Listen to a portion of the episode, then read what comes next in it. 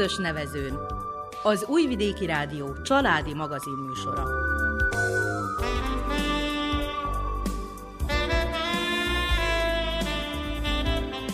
Köszöntjük hallgatóinkat a mikrofonnál Lánás Janikó és Miklós Csongor. A zenét Verica Polyákovics válogatja, a műszaki munkatársunk Mila Miknyák.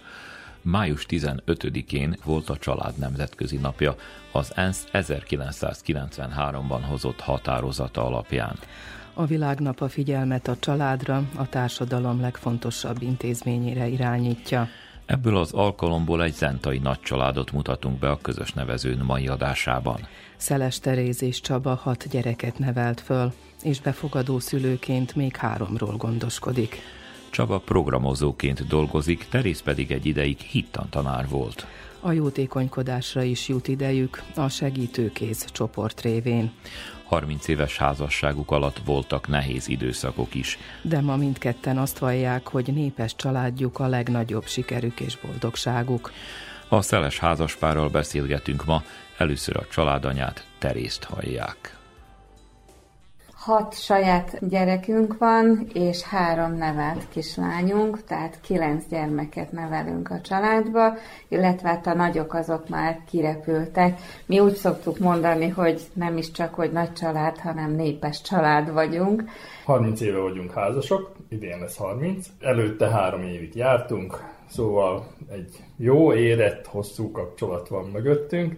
Nem terveztük. Tehát az elején nem úgy mentünk bele, hogy na akkor nekünk lesz nagy, óriás, hatalmas x tagú családunk, hanem úgy a szeretet hozta. Abba egyetértettünk már a kezdetektől fogva, hogy nem egy gyermekünk fog lenni, és az is megbeszélés, egy döntés volt mindegyik gyermekünknél, hogy vállaljuk a következőt, nem pedig úgy volt, hogy na nem terveztük, hanem véletlen. Tehát nem véletlenül, hanem döntés volt mindegyik gyermek mellett. Nekem az a szép, hogy tényleg olyan szeretettel vártuk a gyerekeket, és együtt. A nevelésükben is együtt voltunk. Tehát nem volt az, hogy ez anya dolga, és aztán majd, ha nagyok lesznek, akkor jön apa is, vagy valami. Ez egy közös döntés volt, és tényleg minden pillanatában ott volt a párom mellettem. Mutassuk be gyerekeket. Van egy nagy lányunk, ő az Anita, ő kántornő, ők Magyarországon élnek már most január óta, ő neki már van két családja,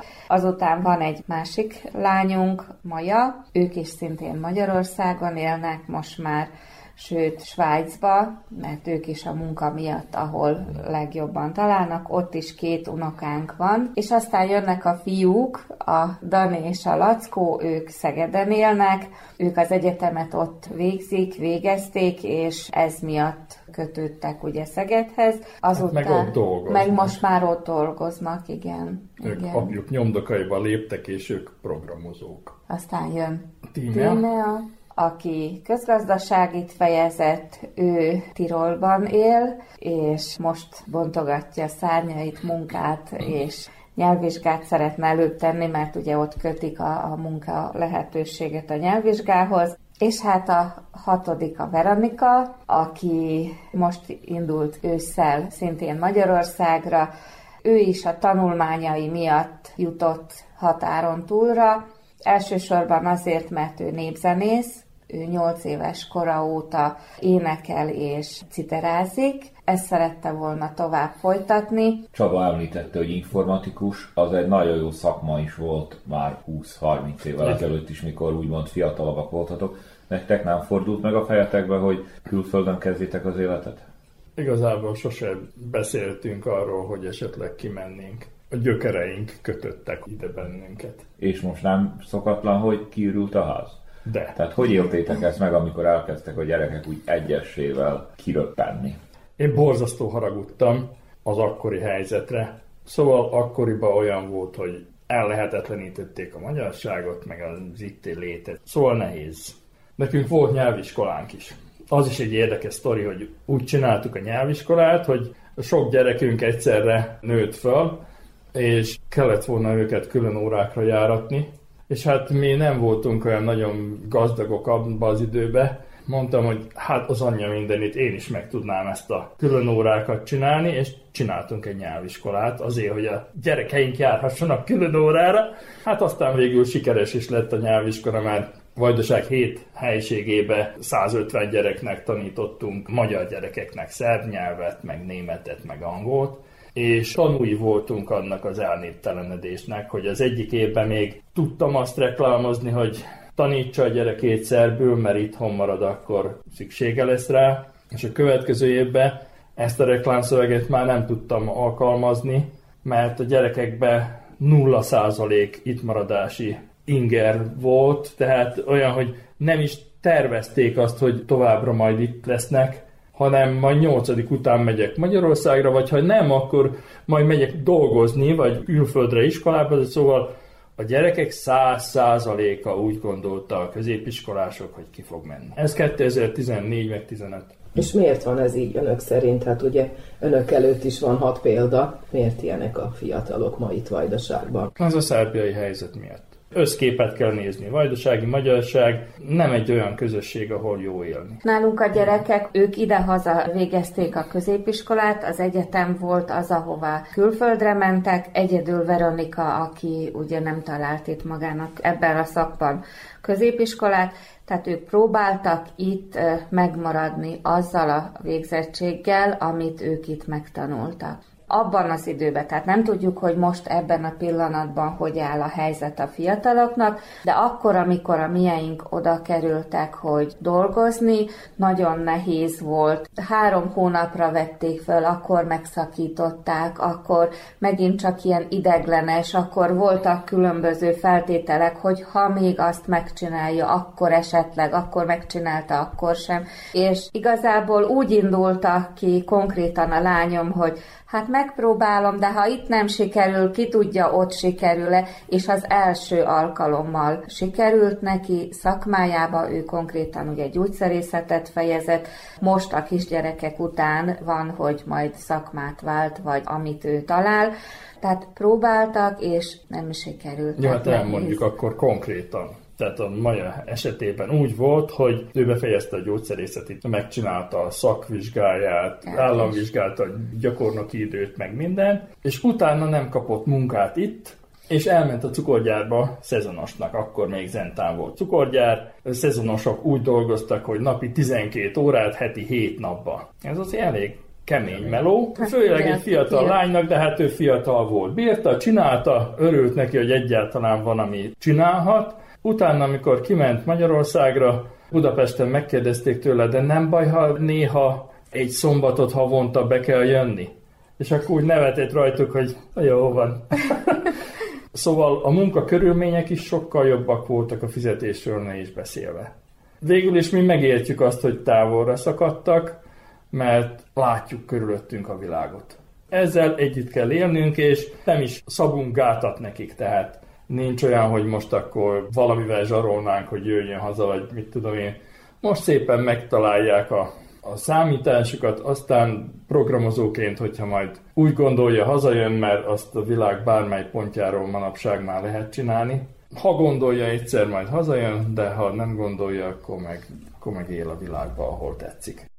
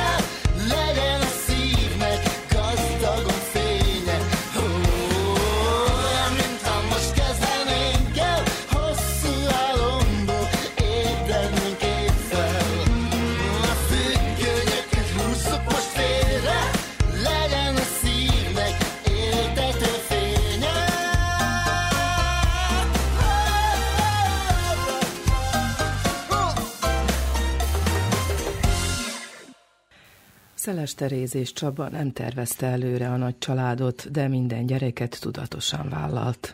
Voltak olyanok is, akik megszólták őket a család gyarapodása miatt amikor elejében születtek a gyerekek sorba, mert ugye, ahogy itt felsoroltuk, nagyon kis korkülönbséggel voltak, mert Csaba annyit mondott, amikor a gyerekvállalásról beszéltünk, hogy rendben, csak ne legyen ilyen 5-10-15 év különbség, hanem egymás után minél közelebb, mert könnyebb volt nekik is, mint testvérnek együtt barátkozni, játszani, és hogy ezt tapasztalva mi is így vállaljuk. És hát ahogy jöttek nálunk is egymás után a gyerekek, hát voltak nem szép megjegyzések arra, hogy miért vállaljuk a gyerekeket. Például konkrétan? Hogy nem vagyunk rendesek, ezek voltak a leginkább, de csúnyább megjegyzések is, amit azért nem mondanék. Az a baj, hogy mindig a legközelebbiektől kaptuk, tehát nem a távoli barátok vagy ismerősöktől, hanem közelebbről és valahogy mégsem tudott eltántorítani bennünket, vagy nem nyomott olyan bélyeget, hogy akkor tényleg azt mondjuk, hogy most tényleg rendesek vagyunk, vagy nem rendesek, annyi szeretetet kaptunk a gyerekektől, tehát ott kicsik-picik voltak, olyanok voltak, mint az ikrek. Egyszerre rendeztük őket, egyiket, másikat, nagyon mókás volt elindulni, mert mire az egyiket elkészítettük, végére értünk, kezdhettük előről. Voltak ilyen történetek, de valahogy mindig olyan szeretettel éltük meg ezeket a dolgokat, és olyan szép volt. Volt olyan történetünk, hogy mentünk az utcán, ugye nekünk nagyon sokára lett autó, és leginkább úgy volt, hogy babakocsi, és apa tolta a biciklin, aki már ült, és akkor volt két-három gyerek még, aki a biciklin ült, a babakocsiba, aki babakocsis volt, meg hát mindig volt, aki szaladgált és volt olyan útközben, hogy megkérdezték, hogy jöhetnek-e velünk a sarokig, mert ez olyan szép. Tehát mi azért úgy vállaltuk a gyerekeket, hogy nevelve voltak, rendezve voltak, nem az, hogy a legmárkásabb cuccokba, de nem maradtak el a társaiktól, és azért, ha úgy megjelentünk, azért látvány volt. Nem mondom, hogy csöndösek voltak, nem is ordibáltak az utcán, de azért látvány volt ennyi gyerekkel elmenni. Ez a szép oldala. Persze, ha betegek voltak, akkor mint a kórház. Ez a másik oldala, mert akárhogy próbáltam én elkülöníteni külön szobába. Csak én rendeztem őket, tehát hiába mostam kezem, fertőtlenítettem minden, csak elkapták egymástól. Akkor mindenki feküdt ez a másik oldala. Hát én is hozzáteszek még két oldalt. Az egyik az, hogy anyagilag biztos nem éri meg, mert nálunk az ebéd az nem egy csirke, hanem két csirke, meg nem egy kiló hús, hanem két kiló hús, meg ilyen hasonlók. Annak idején én voltam az egyetlen, aki dolgozik, aki pénzt hozott a családba, próbált anya is elhelyezkedni, és azt mondták a gyerekek, hogy hát anya, hogy gondolod? Hát mire gondolok én, ha jövök haza az iskolából? Hát mégis fiam, mire gondolsz? Hát arra gondolok, hogy anya vár itthon engem és ebéddel. Szóval a gyerekek nem hagyták, hogy anya is dolgozzon, na mindegy, szóval egy fizetésből ilyen jó nagy családot nevelni, ez nem egy könnyű feladat, viszont ahogy szaporodtak a gyerekek, meg szaporodtak a tapasztalatok, egyszer egy osztálytalálkozón így mindenki mesélt, hogy ő vele mi történt, és úgy öt év távlatából azt mondja nekem, hogy velem nem történt semmi. Hát így néztem, ahogy nagyot, ilyen nagyra nyitottam a szememet, hogy Hát haló, hát én mindjárt elkezdek egy órát mesélni, hogy ez én velem, meg a családommal mi minden történt, és akkor végül azt mondtam, hogy hát lehet, hogy itt ebbe a társaságban nem nekem van legtöbb pénzem, de én vagyok a leggazdagabb. Így összegzésnek ezt tudom mondani, hogy mi vagyunk a leggazdagabbak, mert ez a sok gyerek, meg ez a szép nagy család így kivirágzott a kezünk alatt. tehernek élted meg ezt, illetve idegeskedtél ezen, hogy tudtad, hogy hát elvárja a társadalom, ha nem is a család, de társadalom elvárja, hogy mondjuk te biztosítsd az anyagiakat. Tehát ez nyomás volt a karriereden? Nem. Én a karrieremet úgy csináltam, hogy ennek fényébe. Én ugye magas végzettségű ember vagyok, jó volt a fizetésem, meg úgy irányítottam, hogy egyre jobb legyen, meg csináltam a nyelviskolát, tehát azt is a, a nulláról fölépíteni odáig, hogy fölépítettem úgy, hogy önmaga ment, tehát tanáraim dolgoztak, én meg már kiépítettem magam az iskolából, tehát dolgozni kellett, fejlődni kellett sokat. De mint nyomás, nem. Szóval így, ha visszagondolok, hogy mi lett volna, ha nem lett volna, ha valószínűleg kicsit több lett volna magamra az idő, de nem biztos.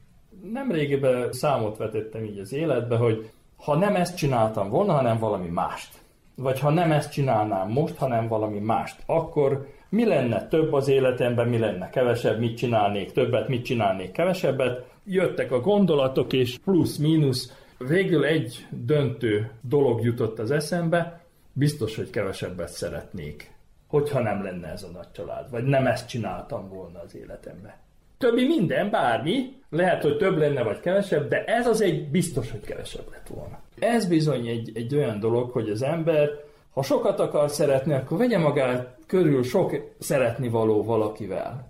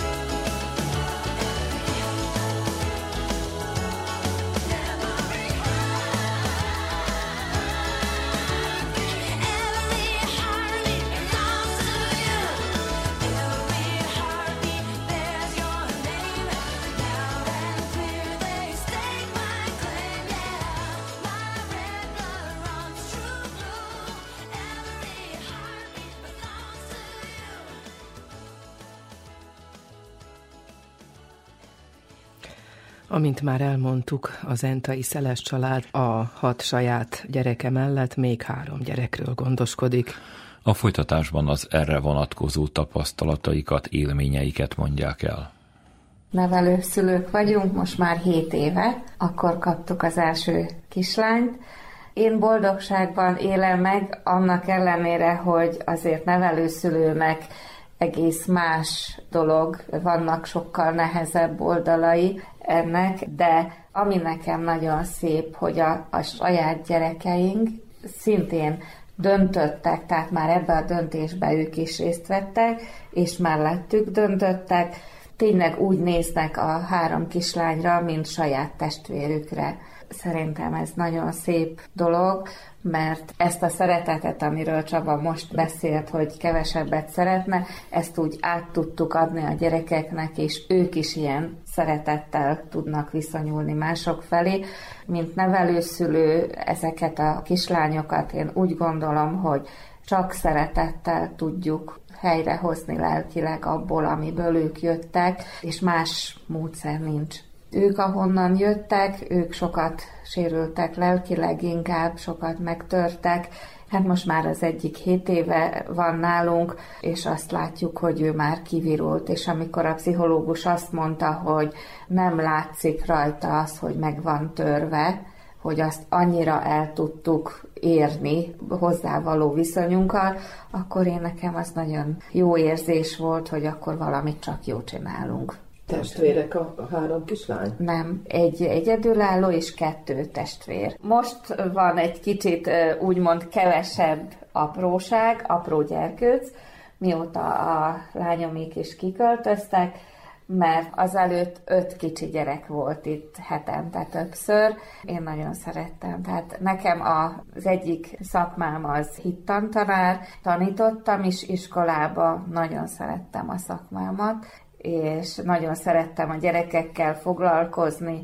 jó tapasztalatom is volt, de aztán, hogy nálunk több gyerek lett, akkor döntenünk kellett az mellett, hogy csak én jövök haza, mert amikor próbáltunk dadát vagy babysittert keresni, ekkora létszámú családra, ez nem működött, mert volt, aki megpróbálta, és azt mondta, hogy hát még egy-kettőig ment, aztán nem. És a, a férjem is nagyon jól tudta végezni, mert azt azért el kell mondanunk, hogy nekünk a hatodik gyermekünket mikor vártuk, az egy nagyon nehéz terhesség volt. Mindegyik nehéz terhesség volt, nekem egy sem volt könnyű. Vagy gyógyszerekkel, vagy inekciókkal, vagy fekvéssel tudtam kihordani, de a hatodik az volt a legnehezebb, mert őt végig fekve hordtam ki, tehát szinte a kilencedik hónapig. És a második hónaptól kezdve. Igen, öt gyerek mellett, amikor anyuka csak fekszik, apuka dolgozik, és nem volt segítségünk, és hogy ez mégis működött. Ő annyira már rutinos, vagy nem is tudom, hogy kell ezt kifejezni, nagy családos apuka volt, hogy hazaért a munkából, akkor ő neki az volt, hogy elrendezte a családot, megfőzött másnapra a gyerekeknek, akik már iskolás volt, a tanulóasztal az én ágyam mellett volt, és ott ültek körbe, és ott végezték a feladatukat. Egy szomszédnéni volt, aki az óvodást minden reggel elvitte az óvodába, és délbe hazahozta, szóval úgy gondolnák kívülről, hogy egy lehetetlenség, ezt, ezt nem lehet. És ez annyira jól működött, köszönve neki. Tehát nem volt olyan ő felőle, hogy na ez egy női dolog, hanem keményen kivette a, a részét belőle, és tényleg úgy vigyázott ránk, úgy gondoskodott rólunk, hogy azért van most itt Veronika, mert ugye az orvosok mindig azt mondták, hogy hát azért ne bízzuk el magunkat, nem biztos, hogy megszületik ez a baba, és hát megszületett.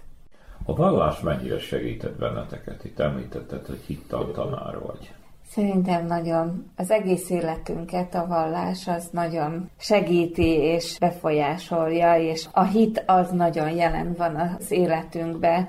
A mai napig a kicsik már, akik ugye utólag jöttek az életünkbe, ők is már átveszik ezt a lelkületet, és szerintem attól van az erőnk, hogy van hitünk, és a nehéz helyzetekben van mibe kapaszkodni azt azért nem mondhatjuk, hogy nem volt nekünk nehéz helyzetünk, és minden csupa rózsaszín volt. Azt mondanám, hogy, hogy ez a hit átsegített azokon a nehéz problémákon, hogy valahogy könnyebben megtaláltuk a megoldásokat, vagy csak erősebb lelkülettel tudtunk átmenni egy-egy problémán, mert azért voltak dolgok, amik nyomtak bennünket lefelé, és hogyha ezt csak egy világi szemmel nézzük, akkor lehet, hogy agyon is nyomott volna bennünket az a probléma, de átléptünk. Én azt mondanám ehhez, hogy a vallás igazából úgy értelmet adott ennek a nagycsaládos létnek. Fiatalabb koromban vezettem ilyen vallásos közösséget is, vajdasági keresztény ifjúsági mozgalom, így hívtuk magunkat. Lényeg az, hogy én akkoriban is, meg azóta is nagyon szeretem az idézeteket, és olvastam egy ilyen idézetet. Azt mondja, hogy ha valaki élni akar, akkor éljen másért, mert az önző ember soha nem lehet boldog. Ezt valóban megtapasztaltam, és az én kis 50 pár évemmel rá tudom mondani, hogy száz százalékig igaz. Tehát, hogyha másért élek, konkrétan itt a családomért kell, hogy éljek, aki erre nem képes vagy nem hajlandó, az ne vállaljon nagy családot, mert ez, ez, ez lesz de ennek az összes szépségével, meg az összes mindenével, és mondom, értelmet ad az életednek. Ez nagyon fontos.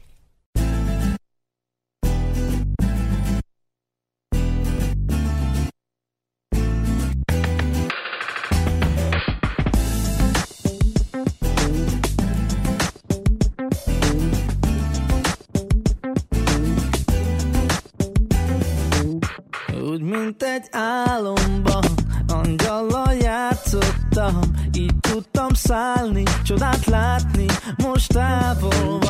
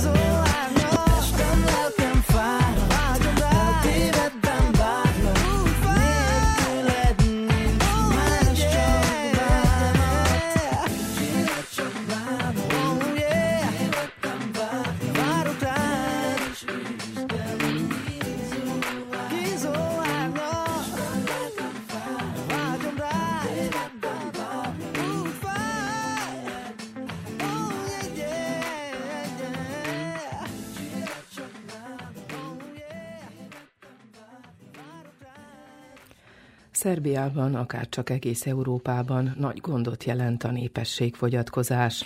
A nagycsaládok ugyanakkor nem kapnak elég támogatást a társadalomtól. Mi az, ami kellő segítség lenne nekik? Ezt is megkérdeztük Szeleségtől. Hogyha a főállású anyaságról beszélünk, tehát anyuka otthon marad a gyerekekkel, és ezért ő kap valamilyen anyagi támogatást, akkor szerintem ez jó dolog volna. Mint tanár ebből is tudom alátámasztani, hogy én tanítottam öt évig általános iskolába, láttam azt, hogy nem az az egy-két évig, ameddig ugye egy évig vannak szülésszabadságon anyukák, de ha az az első tíz évet rá tudná legalább szánni arra, hogy anyuka otthon marad a gyerek mellett, akkor bizony nagyon sokat adna a gyereknek is, és a társadalomnak is. Miért? Én is, amíg tanítottam, sokkal kevesebbet tudtam a gyerekre időt fordítani, mert ugye rohantam a munka után, rohantam, hogy elvégezzem itthon a feladatokat, mindent. Onnan vettünk el időt, ahonnan lehetett, és leginkább ugye a gyerekkel való foglalkozásból. És amikor hazajöttem, ide-haza voltam velük, persze biztos, hogy átesek a ló túloldalára, mert most meg minden időmet velük töltöm, de az, hogy tanulok vele, az iskolába, hogy fölkészítem.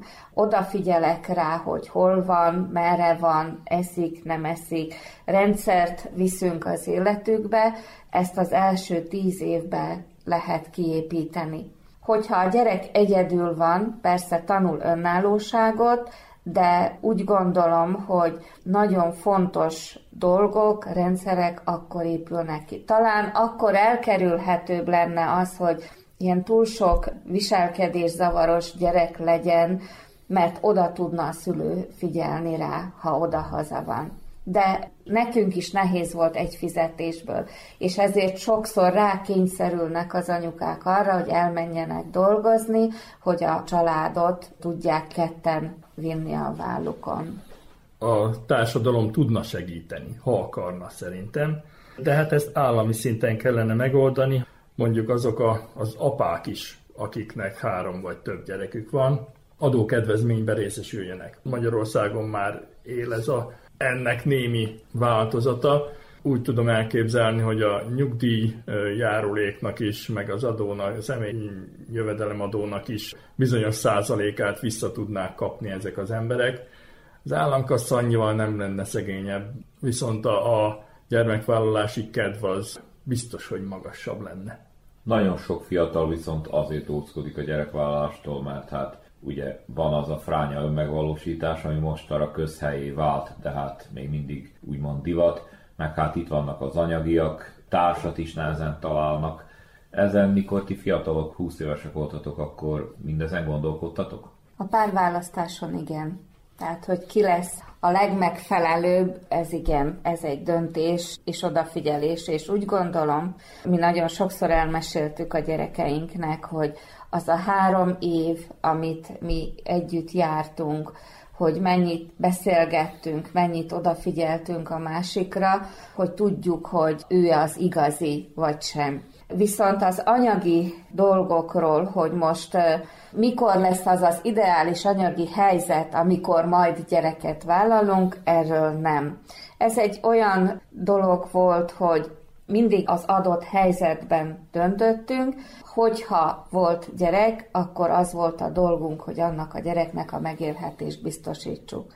Én úgy gondolom, hogy olyan ideális pillanatra várva az sosem lesz. Mindig hiányzik valami, amiért nem ideális az a helyzet. De ha van a gyerek, akkor minden napot ideálisnak lehet megélni ahhoz, hogy igen, ez az a nap, amikor megint teszek valamit, azért, hogy a családom boldog legyen, hogy amit csak tudok, oda tegyem a gyerekeknek, vagy akik vannak ott a családban. Említetted itt azt, hogy az önmegvalósítás, meg a hasonlók. Sajnos ezt mi is tapasztaljuk, hogy a fiatalságban, a mai fiatalságban gyakran kellene fejet is cserélni. Reménykedünk abban, hogy egyre több olyan lesz, aki majd hozzájárul ahhoz, hogy nagy családosak legyenek, meg a nemzetünk fönnmaradjon, de most én is nagyon sötétnek látom a, a helyzetet. Bennem volt egy olyan magyar virtus, vagy egy ilyen magyar öntudat, hogy igen, én magyar ember vagyok, és én büszkén vállalom azt, hogy én azért van nagy családom, meg a magyar nagy családom, mindenki magyar nyelven beszél, meg zenél, meg mindent csinál. Mert én hozzájárultam ahhoz, hogy itt a vajdasági magyarság népesedjen. A három nevelt gyerekünk is magyar nyelven beszél, holott ők romának születtek szegények, de ők magyarok lesznek, amikor majd kikerülnek a kezünk alól, mert ugye ezt a kultúrát fogják Ezt magukba szívni. átadni.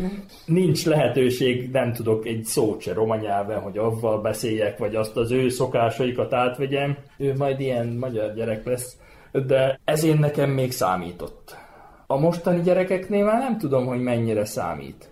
Aki itt hagyja csapott, papot, szülőföldjét, hazáját, mindenit, annál nem tudom, hogy számít. Mondjuk én annak idején jugoszláv hadseregbe szolgáltam, büszkén, a hazámat. Aztán, mikor Jugoszláviát szétverték, akkor azt mondtam, hogy ellopták a hazámat. Szülőföldem az ugye van, mert itt születtem ebbe a vajdaságba, és ennek örülök. De hazámat meg ellopták, haló. Mert a Jugoszlávia az volt az én hazám. Most nem tudom, hogy ezek a mai gyerekek a Szerbiát mennyire tartják hazájuknak. Bocsi. Ez a helyzet. Egyáltalán nem tartják, szerintem. Nekik nincs hazájuk. Most nekik, hogy ez értelem lesz hogy most akkor legyen neked magyar családod, hát nehéz kérdés, de hát ezt majd a jövő megmutatja.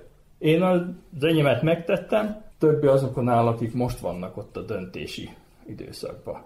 Saját gyerekünket, hogyha látjuk és hallgatjuk, akkor én azt látom, hogy félnek a mai helyzettől.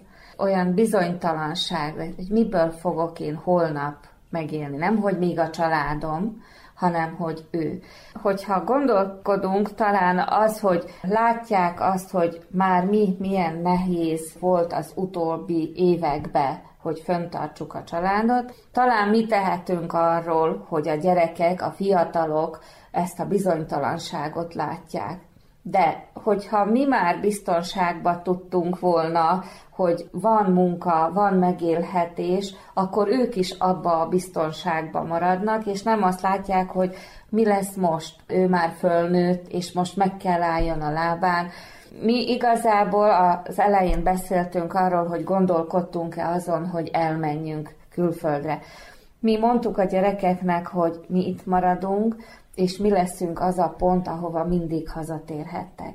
Mindig így is vagyunk velük, tehát most a lányunk Tirolból hazajött, fél napot volt itthon, mert azért nem a szomszédban van, de hazajött, mert azt mondja, lelkileg kellett egy kis töltődés és akkor aztán van ereje, hogy ő küzdjön az ő kis életében tovább. Ez a biztonság kellene most a fiataloknak, hogy valahonnan ő töltekezzen, hogy képes vagy rá az a bátorítás, hogy meg tudod állni a helyed, akkor ő mer családot alapítani, és tudja, hogy ő képes lesz azt a családot föntartani. És ezt a biztonságot a társadalom távol se sugározza, ez Így csak van. is a család. Ez csak a család. Így jutunk vissza a körbe, ugye, hogy ha a család tud családként működni, és anyuka otthon egy biztonságot, hogy az apa a fizetéséből meg tudnak élni, vagy vannak ezek a főállású anyasági támogatások, vagy akármi, amit ki tud a társadalom találni a családok megsegítésére, már nem csak a család fog nyerni, hanem a társadalom is nyer, mert jönnek az egészséges családok, ahol a gyerekek egészségesen nevelkednek föl, egy értéket képviselve, és úgy gondolom, hogy ez, ez lenne a lényeg. És hazájuknak érzik a hazát. És akkor igen, nem kell elmenni máshol keresni a megélhetést, hanem akkor tudja, hogy ott én biztonságban vagyok.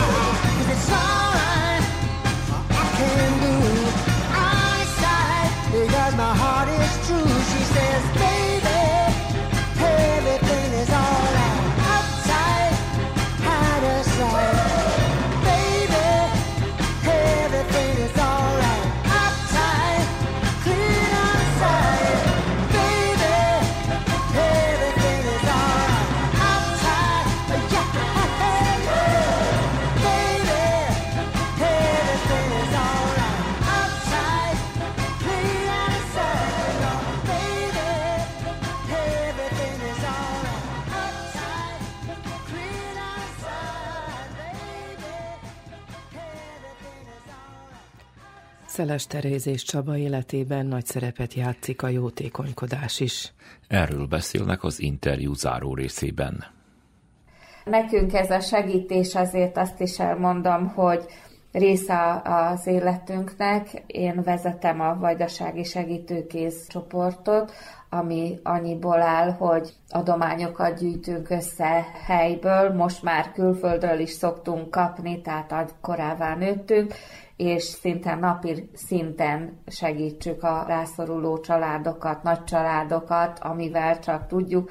Leginkább ruhaneműkkel, mert ugye az van legtöbb, de most már működik az élelmiszerosztás is, Meg játékok. meg a játékok, meg a tankönyvek, tanszerek, tehát szinte minden. Színültig van a ház mindennel, adományjal, de ez a szép benne. És hát ebbe is ő a társ, oda tudok visszajutni, mert ugye én nem vezetek, viszont ő segít abba, hogy széthordjuk a családokhoz, főleg az ünnepek az, amikor legmozgalmasabb, mert akkor próbálunk mindenfelé legtöbb örömet elvinni. És amit még őróla el kell, hogy meséljek, mert ő nem tért ki rá, hogy ugye akkor, amikor Veronikával terhes voltam és feküdtem, akkor ő Szabadkán dolgozott a Karitásba, mint koordinátor. Hát ugye sokat volt úton. A gyerekek, a nagyobbak igyekeztek besegíteni, és egyik alkalommal Romániában voltunk képzésen, egy ilyen szemináriumon, több napos, erre vezetett hazafelé az utunk, és jött velünk az osztrák partnernek, a felső ausztriai karitásznak a koordinátora is. Ahogy jöttünk haza, nagyon estébe fordult már az idő, hát valahonnan telefonáltam haza, hogy anya, jövünk, és vacsorázni szeretnénk. És mire hazaértünk, itt terű-terű asztalkán volt, gyönyörűen megterítve, annak rendje és módja szerint csonka kóbász szalonna minden az asztalon. de nem én csináltam. Hát ez később derült ki, hogy nem anya csinálta, ő ugye feküdt szegénykém, bizony a gyerekek. Mindent ők beszerezték, elrendezték, és amikor így vendégül láttuk az osztrák karitásznak a koordinátorát, ez annyira jól esett neki, hogy következő évben, mikor Veronika már megszületett és fél éves volt, akkor meghívtak minket az ő nyaralójukba oda Ausztriába, és akkor Karitásztól rákaptuk a kombit, ugye, hogy mindjárt beférjünk, és akkor mentünk a nyaralásra oda, és nagyon szép másfél-két hetet töltöttünk ott. Így a gyerekek, az összefogás, meg a szeretet, meg a gyerekeiket megtanítottuk, hogy dolgozni azt kell. Aki programozó fiunk, uborkába jártak napszámba, meg cirokba, meg mindenfelé, tehát ők már 16-7 évesen is érezték azt, hogy ő a nyáron szeretne dolgozni, hogy aztán mehessen a Greenfestre, ami, ami az ő fesztiváljuk volt itt Adán, és ők csinálták, és nem fél egyik sem munkától, szóval ez, ez is szerintem a nagycsalád hozadéka, hogy bizony ezek a gyerekek ha más nem, de dolgozni, meg, meg osztozkodni megtanultak. Tehát mm. olyan nincs, hogyha kap egy tábla csokit, hogy akkor azt megegye, hát eszibe se jut szegénykémnek, hanem rögtön töri szét annyi darabra, ahányan vagyunk, és mindenkinek ad belőle. Ezek az ilyen hozadékai a nagy családnak igazából. Ezek a történetek. És pont az ilyen történetek azok, amik elnyomják a nehézséget. Tehát, hogyha most azt mondanátok, felettetik. vagy felettetik, azt mondanátok, hogy meséljük el, hogy mi volt nehéz, hát gondba lennénk, pedig biztos volt. De annyi jó van egy ilyen nagy családban, most távol vannak, de amikor hazajönnek, nálunk 20 személy alatt nem szoktunk lenni. Mert ugye mindenki már most párba jön, gyerekekkel jön, meg minden, és az a zsongás, hogy akkor csak a mamával lehet elmenni vécére, csak a mamával lehet pizsamára öltözni, meg a mama mesél, meg játszunk, meg a tata épít, mindig épít a tata, mert most is ugye a csúszdát, és akkor már mondják az unokák, hogy tata jövünk, és majd ott fönt fogunk játszani. Tehát ezek a dolgok olyan, hogy kell a pénz. Nem azt mondom, hogy semmi pénz nem kell, de nem az a lényeg, hanem az a szándék, az az együtt. Én mindig mondom Csabának, hogy ha ő nem akarta volna, hogy ez a nagy család működjön, akkor én egyedül semmit sem érnék. Tehát ez nem egy egyszemélyes dolog. Ehhez két ember kell. Annak idején, mikor az első fiunk született, akkor kaptunk egy üdvözlő lapot, azon azt írta az idézet, és az úgy megmaradt nekünk, hogy azért adott a Jóisten a gyereknek két kicsi kezet, hogy az egyiket az anyja fogja, a másikat az apja. És ez igaz. Tehát a gyerek akkor fog előre haladni, ha két szülő van mellette. Most, hogy ez egy nevelő apa, vagy egy, egy vérszerinti apa, vagy vérszerinti anya, vagy nevelő, de ott kell, hogy álljon mellette egy család, hogy ő haladjon előre. Szerintem ez több évszázados, évezredes találmány, ez nem hülyeség, ennek így kell működni. Igen. Most kitalálhatunk itt 21. században újdonságokat, de nem fog úgy működni, mint a jó bevált módszer. Tehát a gyereknek fontos, hogy legyen család, és családban nőjön föl. Most, hogy nagy család, vagy kisebb család, de legyenek családok, mert ez fog az alapja lenni a társadalomnak, a családok.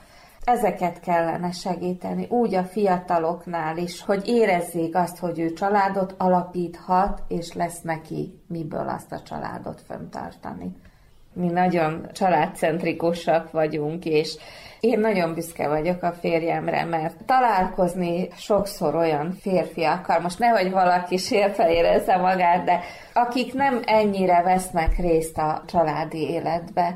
Sokszor kapjuk mi azt, hogy hát nektek könnyű, mert ti szeretitek egymást, mert ti ott vagytok, vagy nem könnyű nekünk se, de döntünk mindig egymás mellett. A 30 év az 30 év, az 30 évnyi döntés a másik mellett valamelyik nap volt egy vendégünk, és azt mondta, hogy ti olyan vidám család vagytok. És mondtam, hogy igen. Mi ezt a, az örömet, a boldogságot, ezt úgy, úgy megőriztük. Mindig mondjuk a gyerekeinknek, ugye ők most fiatal párok, vagy párválasztás előtt vannak, és mondtuk, hogy lesz tányérkanálcsörgés. Nem az nélkül van meg a jó kapcsolat, hogy nincs, hanem azt, hogy azt meg lehet-e beszélni. És nekünk az adott erőt, hogy ha hajnalig, voltak hajnalig tartó beszélgetéseink, de nem feküdtünk úgy le, hogy a problémát ott hagytuk. Tehát mi azt megbeszéltük, másnap akkor új nap kezdődött, és az a probléma meg volt beszélve. És nekünk tényleg ez úgy erőt ad, és csak azt tudom mondani, hogy aki megtalálja az igazit, az vállalja a családot, mert az a társ, az azért társ, hogy fogja a kezét, és együtt, tűzön, vízen, könnyebb, nehézebb dolgokon keresztül azt akkor átmennek. Ha így visszanézek, most ugye nagyon bölcs vagyok, mert 30 éves házas, akkor azt mondom, hogy ha nem ezt csináltam volna, nem lett volna a nagy családom, én nem tudom, mire lennék most büszke. Lehet, hogy csináltam volna valami mást, valami szebbet, nagyobbat? Dehogy csináltam volna. Ettől nagyobbat? Nehogy már. Tehát, hogyha valaki úgy az életét úgy megelégedéssel akarja szemlélni visszafelé, akkor az vágjon bele a nagy családba. Mert akkor megelégedéssel fogja szemlélni, hogy állám, nézd, az én gyerekem, az én unokáim, az én családom, és az olyan jó érzés. Tehát ez a fizetség, hogy amikor majd megöregszel, akkor lesz mire visszagondolni, hogy milyen sokat csináltuk ezt, azt, azt, azt, azt, azt, azt, és milyen szép volt ez, az, az, az, az. Hát aki egyedül van, annak sajnos ez nem lesz. Akinek egy gyereke van, akkor az egy hatod, sőt, még kevesebb, mint a miénk, ami, ami élmény van, mert ugye gyerekek minél többen vannak, annál több az interakciók közöttük is, annál hatványozottabban jön az élmény, esemény és minden, ami, ami jó.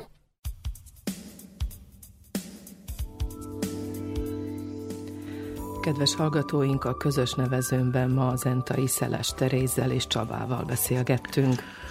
Adásunkhoz a zenét Verica Poljákovics válogatta, műszaki munkatársunk Mila Mihnyák volt.